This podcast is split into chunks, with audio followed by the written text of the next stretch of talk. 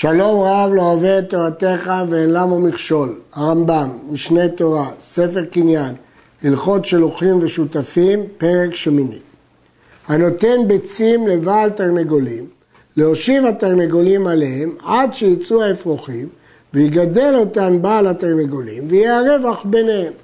צריך להעלות לו שכרו כפועל בטל.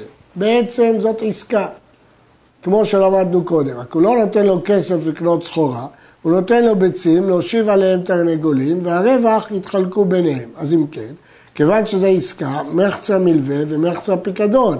אז הוא עוסק לו בחצי של הפיקדון תמורת ההלוואה, זה ריבית. לכן צריך להעלות לו שכר כפועל בטל, כמו שלמדנו בפרקים הקודמים. יש שכר אחרת, שכר עמלו ומזונו. וכן אשם עגלים וסייחים על הרועה, הוא נותן לו אותם כשהם צעירים, להיות מתעסק בהם עד שיגדלו, הרועה יגדל אותם, והשכר לאמצע, שוב, זאת עסקה, מחצה מלווה, מחצה פיקדון. חייב לעלות לו שכרו כפועל בטל בכל יום, ומגדלים אותם עד שיהיו עגלים בני שלוש שנים, והחמור עד שתהיה טוענת, ואינו יכול למכור שלא מדעת חברו בתוך זמן זה. גם פה צריך לתת לו שכר כפועל בטל, ונוסף פה דין שסתם הסכם לגידול זה שלוש שנים, והוא לא יכול באמצע השלוש שנים להפסיק, ההסכם הזה הוא על שלוש שנים, הוא לא יכול למכור את זה לפני כן. אלא אם כן החבר מסכים. וכן אשם בהמה, נתן אותה לפיתום, ואחר כך ימכרו אותה והתחלקו ברווח. על המפתם להיות מפתם אותה, והשכר לאמצע, צריך ליתן לו שכר עמלו כפועל בטל. גם פה, כדי שלא יהיה ריבית, כי זה מחצה מלווה ומחצה פיקדון, צריך לתת לו שכרו כפועל בטל. ואם אמר לו, הרי הראש או העלייה שלך בעמלך יתר על מחצית השכר, מותר. אם הוא מבטיח לו במקום שכרו כפועל בטל, אלא את הראש ואת העלייה, מותר. כך למד הרמב"ם את הגמרא, הרעב"ד למד את הגמרא באופן אחר, שבכל מקרה צריך לתת לו שכר כפועל בטל. היו למפטם, לזה שעובד, בהמות אחרות שמפטם אותם עם זו השומה אצלו. נוסף לזאת שנתן לו החבר הזה כעסקה, יש לו בהמות פרטיות שלו. וכן אם היו לו עגלים וצרכים אחרים או ביצים אחרות שלו. הואיל הוא מתעסק בשלו ויש לו חברו, במקרה של תרנגולים, במקרה של עגלים, במקרה של פיתור, הוא בין כך צריך להתעסק בשבילו, אפילו לא העלה לו לדבר מועד בכל ימי השותפות הזאת דיו. מדוע? כיוון שבין כך הוא צריך לעבוד בשבילו, אז אותה עבודה, אותו אוכל הוא נותן לפרות שלו ולפרה של הפיתור. אז מספיק שכר מועט, וחולק בשכר בשווה. וזה לא יחשב ריבית כי הוא נותן לו דבר מועט. ואם היה הריסו, הואיל והוא מטפל בשלו של בעל השדה, אינו צריך לעלות לו כלום, כבר הסברנו שהריס משועבד לבעל השדה והוא לא צריך לתת לו כלום. השם עגלים ושייחים או הושיב תרנגולים או שם בהמה על הפתם למחצית שכר ולא העלה לו שכר. הוא היה צריך לשלם את שכרו כפועל בטל והוא לא שילם. אז עכשיו יש פה בעיה של ריבית, הרי דינו כדין העסק של מעות. רואים, כמו שאמרנו בעסק, כמה שמו הבהמות או הביצים וכמה הרוויחו, נותן למתעסק שני שלישי השכר, כי שליש בגלל הרווח שלו. ואם הפסיד הוא משלם שליש ההפסד ולא חצי מההפסד, כי בגלל העבודה שלו בחצי של הפיקדון. שמין, פרה וחמור, וכל דבר שדרכו לעשות ולאכול, ויהיה השכר לאמצע בשווה. אף על פי שזה מתעסק, הרי יש לו רווח אחר לעצמו בעבודת הבהמה, הרי זה דבר שעושה בינתיים, שהרי סוחר אותה, עובד בה ונהנה משכרה או בעבודתה. אז למרות שזה מייצר אה, רווח, כן, המתעסק יש לו רווח. אז בגלל שזה מייצר רווח, לא צריך במקרה הזה להפלות שהוא יקבל שני שלישי שכר או תיתן לו שכרו כפועל, כי אין פה ריבית, כי המתעסק תמורת העבודה שלו מרוויח את העבודה של החמור, של השור בינתיים. ואין שמין העגל עם אמו ולא שיח עם אמו, שהעגל והשיח אינו עושה כלום ויש בו עסק. כל זה רק בדברים שעובדים, שור, פרה, שהמתעסק נהנה מהם, אז לכן זה לא ריבית, הוא עובד תמורת מה שהם עובדים לו. אבל העגל והשיח אין מהם שום תועלת, ולכן צריך לשלם לו שכרו כפועל. אשם בהמה לחברו, עד מתי חייב להיטפל בה? באתונות 18 חודש, בגדרות ועם הצאן והבקר 24 חודש. ואם בא לחלוק בתוך זמן זה, חברו מעכב עליו מפני שנשתתפו סתם. הוא לא יכול באמצע הזמן להפסיק, לפי שאינו דומה טיפולה של שנה ראשונה שהוא מרובה והרווח מועט, שאינה משתמנת בתחילה אלא בקושי, לטיפולה של שנה אחרת שהוא מועט והרווח מרובה, שהרי היא משתמנת הרבה ומוספת בכל יום, לפיכך מעכב עליו עד סוף שנה שנייה. הוא לא יכול בסוף השנה הראשונה להפסיק, כי בינתיים זה שהשקיע את הבהמה לא הרוויח כלום, הרווח בא רק בשנה השנייה, ולכן צריך לעשות לפי המנהג של אותו מקום. ילדה הבהמה השומה אצלו, לא השמינה, אלא ילדה, הרי הוולד בכלל, הרווח לאמצע, גם ולד זה רווח, ומחלקים אותו באמצע.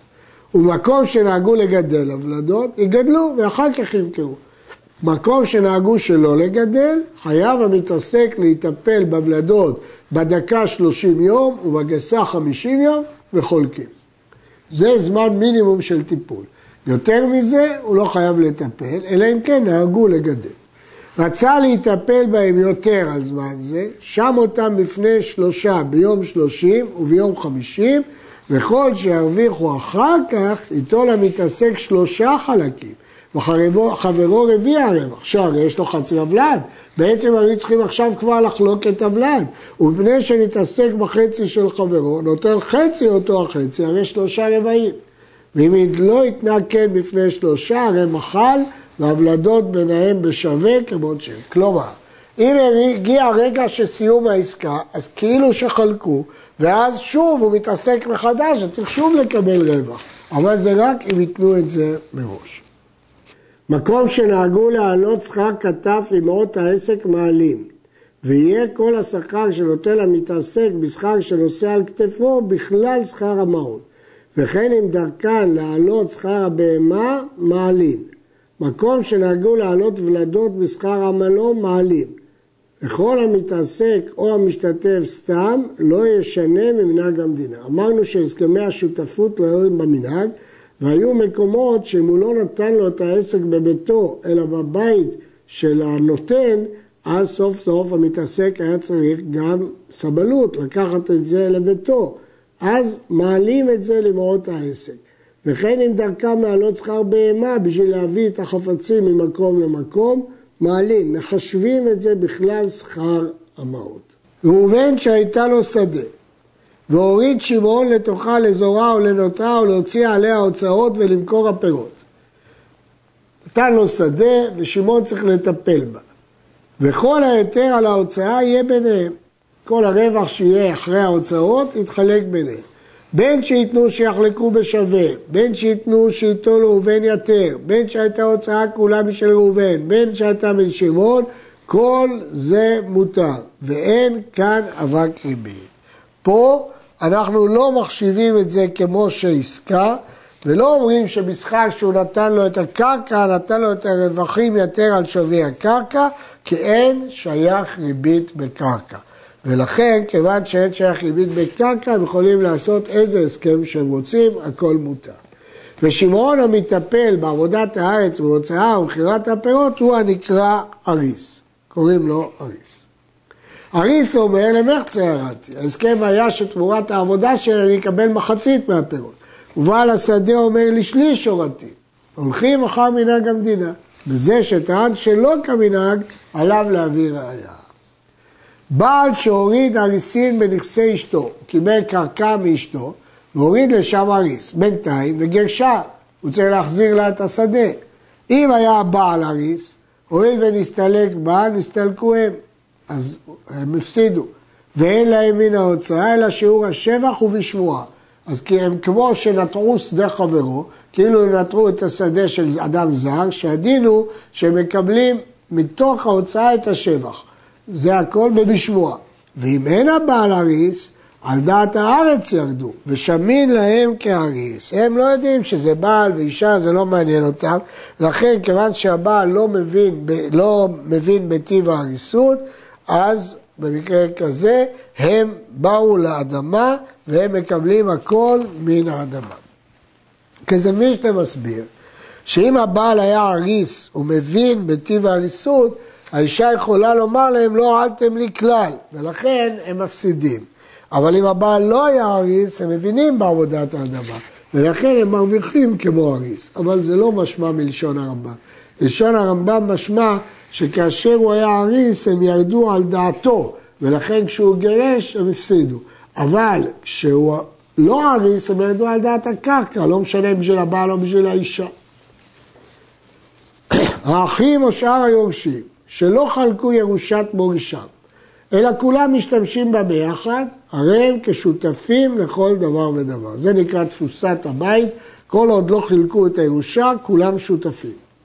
אחד מן האחים או מן השותפים שנפל לאומנות המלך, הרווח לאמצע. כיוון שהם שותפים, אז אם אחד הרוויח, הרווח לאמצע.